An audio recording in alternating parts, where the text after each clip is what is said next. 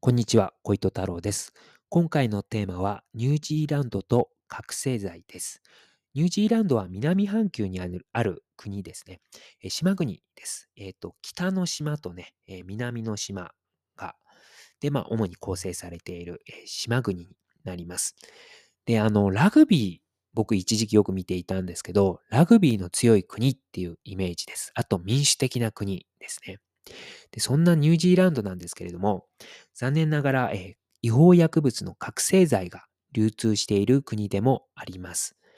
ニュージーランドにはですね、コカイン、MDMA といった他の違法薬物も流通しているんですけれども、違法薬物の中で一番たくさん流通しているのがこの覚醒剤になります。まあ、そこがですね、日本と同じですね。日本も、えー覚醒剤が一番流通している違法薬物になりますので、で、この、えーニュージーランドの、えー覚醒剤なんですけども、メタンフェタミンという覚醒剤になります。覚醒剤はですね、主に2つ種類がありまして、メタンフェタミンと、えーアンフェタミンになります。で、メタンフェタミンは、えニュージーランド、オーストラリア、あとアメリカ合衆国、日本で流通している覚醒剤が、えーメタンフェタミンになります。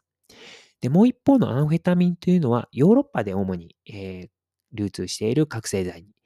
なります。で、この、えーニュージーランドの覚醒剤、メタンフェタミンはですね、ニュージーランドで流通していったのがですね、1990年代なんです。で、これはですね、日本と比べると結構遅い、え流通時期になります。で、日本の場合はですね、1951年にですね、覚醒剤取締法という法律が制定して、まあ、以降ですね、日本の、えー違法薬物市場ではですね、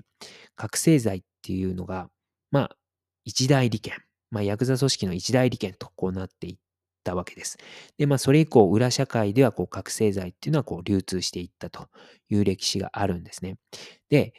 1951年以前はですね、合法的に覚醒剤っていうのは流通していました。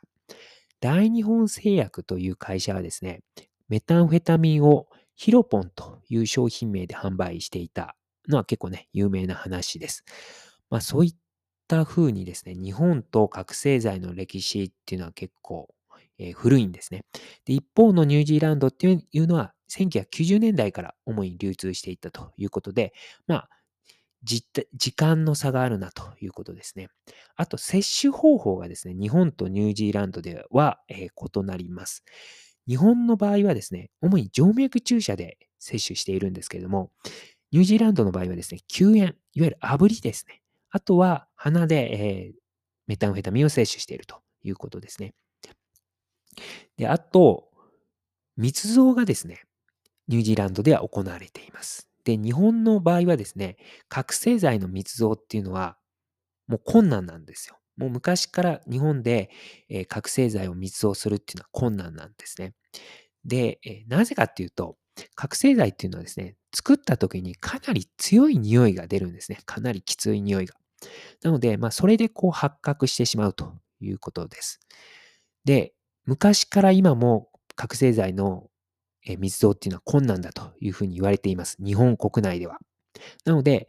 日本のヤクザ組織はですね、外国から覚醒剤を仕入れるという形で、覚醒剤を調達してきました。まあ、ただですね、例外はあります。それがですね、宗教組織のオウム真理教ですね。オウム真理教はですね、1990年代に教団施設内で覚醒剤をね、密造していたということがありました。で一方のニュージーランドはですね、ニュージーランド国内で密造しています。で、え地図で見ると、ニュージーランドと日本ってね、結構面積が似てるので、なんかニュージーランドでもね、覚醒剤作っていたらバレないかなっていうふうに思うんですけど、えー人口密度がちょっと違うんですね。で、ニュージーランドはですね、日本の面積の約0.7倍の面積になります。一方、ニュージーランドの人口はですね、約480万人。で、日本が約1億2000万人なので、人口比だと、ニュージーランドはですね、日本の約0.04倍になります。で、面積は約0.7倍なので、ニュージーランドっていうのはですね、日本と比べると、まあ、かなり人口密度が低い国と言えます。なので、まあ、かなり、えー、広々としたような、えー、国なのかなっていうイメージなので、まあ、人がいないようなところで、えー、覚醒剤の密造拠点がこう作られているのかなというふうに想像します。まあ、そこが日本とね、違うところなのかなというふうに思いました。ということで、えー、今回はニュージーランドと覚醒剤について話しました。ありがとうございました。